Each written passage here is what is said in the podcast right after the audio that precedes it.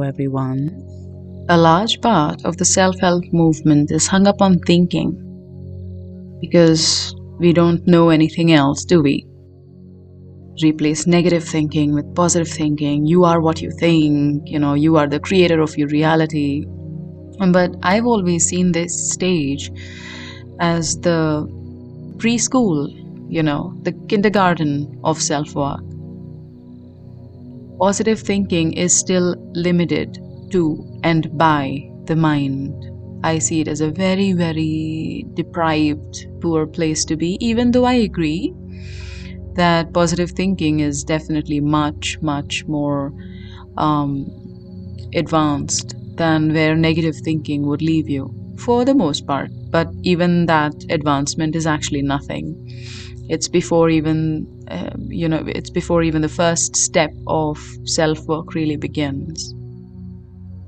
When you start to do real work on yourself you start to disconnect with thoughts. Not that thoughts will stop coming. People assume that to be in a meditative state is to not have any thoughts at all. This can happen. You can have a few moments of this, or you can have large periods of this, but it's not a permanent space to be in. You can go quite a long time meditating without ever experiencing thoughtlessness as well. It depends, it's a personal experience. So, thoughtlessness is really not the goal and it may not even necessarily be useful it may not necessarily be meditative. I've seen people going into emotional shutdowns where they have no thoughts, they're in a completely blank state, but that's not a good place to be.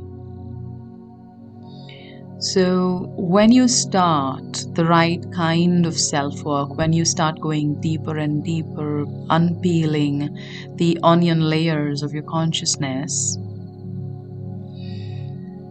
you start to create a distance between yourself and the thoughts and you are actually you are not your mind you know. In our generation i think we associate a lot there's a lot of identification with the mind uh, but you're not the mind.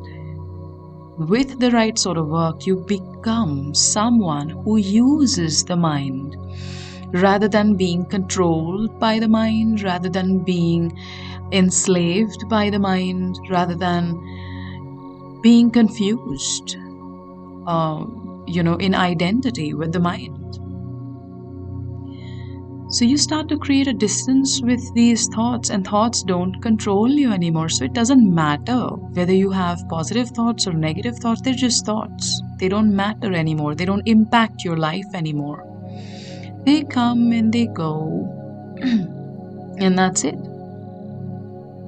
you start to use thoughts after this to make things happen. You need to do thinking when you're planning something, when you're creating something, when you're uh, going to give a speech, for example, you're going to have a conversation, you need words. So, this is when you use thoughts to make things happen the need for vision boards and visualization and projection and all of these things disappear because you don't create from the mind anymore. You are much more in tune with the creator, the creator aspect of you. And you know what? Despite everything that all of these manifestation things, ideas tell you, the Creator does not live in the future, the Creator lives in the present. When you fantasize, you are not being present. Yes, I know they tell you all these ideas that you are, you know, making the future present, whatever they have used to explain it. But when you fantasize, you're not being present. And real creation does not need any visualization or fantasy because you know in your bones already what is about to come. You know what it feels like to be there. You are already there. And thoughts are a tool you use to get there. Does any of this resonate with you? Does it make sense to you? Have you begun your journey yet into going beyond thoughts? The easiest way, of course, in my experience, and I'm saying this after 25 years of exploring and trying to find a substitute because you know reiki has a sort of bad name out there. People obvi- and i understand because reiki is something that does not give you the satisfaction of control. So i understand why people would prefer any other method to reiki. But that's precisely what makes reiki irreplaceable. It's the most um, ego dissolving system that i have encountered in everything that I have come across so far. So, have you begun your journey yet into going beyond thought?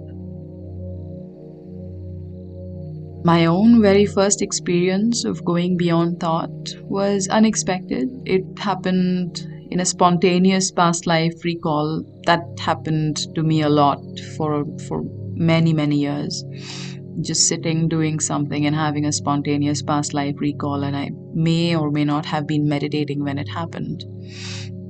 But i saw myself going through death. You know i was dying in a particular life. I probably was murdered. I don't remember.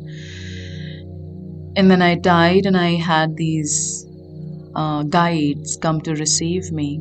And i couldn't see them.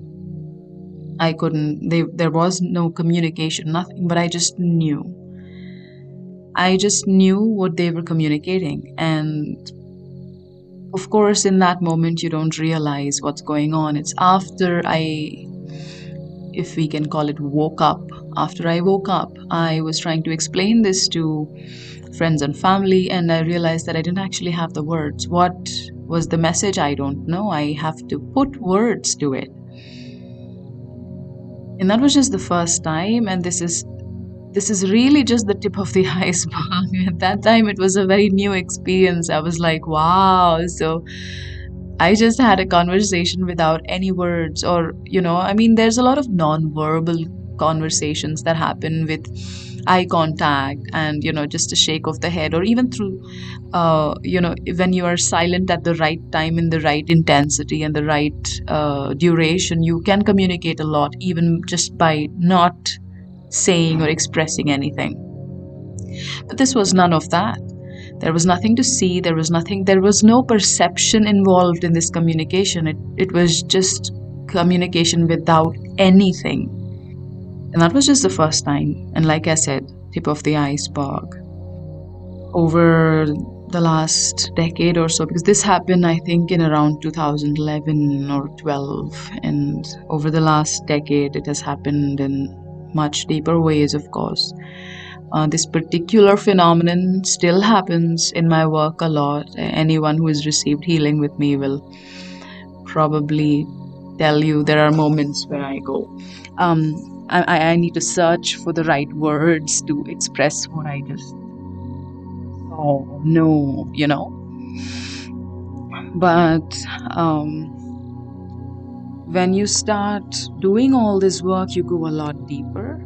And I have to stop here because this is all I can, this is as far as I can go if I, this whole uh, journey, you know, beyond this, there's no way I can describe it. There's no say or show to express what happens beyond that. It can only be experienced. I think there are students of mine that would agree. I think anyone who has started on the journey of Reiki will at least have a clue of what I'm talking about. So, that is all I wanted to say today. Just this question Do you know what I'm talking about? Does it resonate with you? Does it make any sense? And if not, do you want to start finding out. Now, well, see you soon. Bye bye.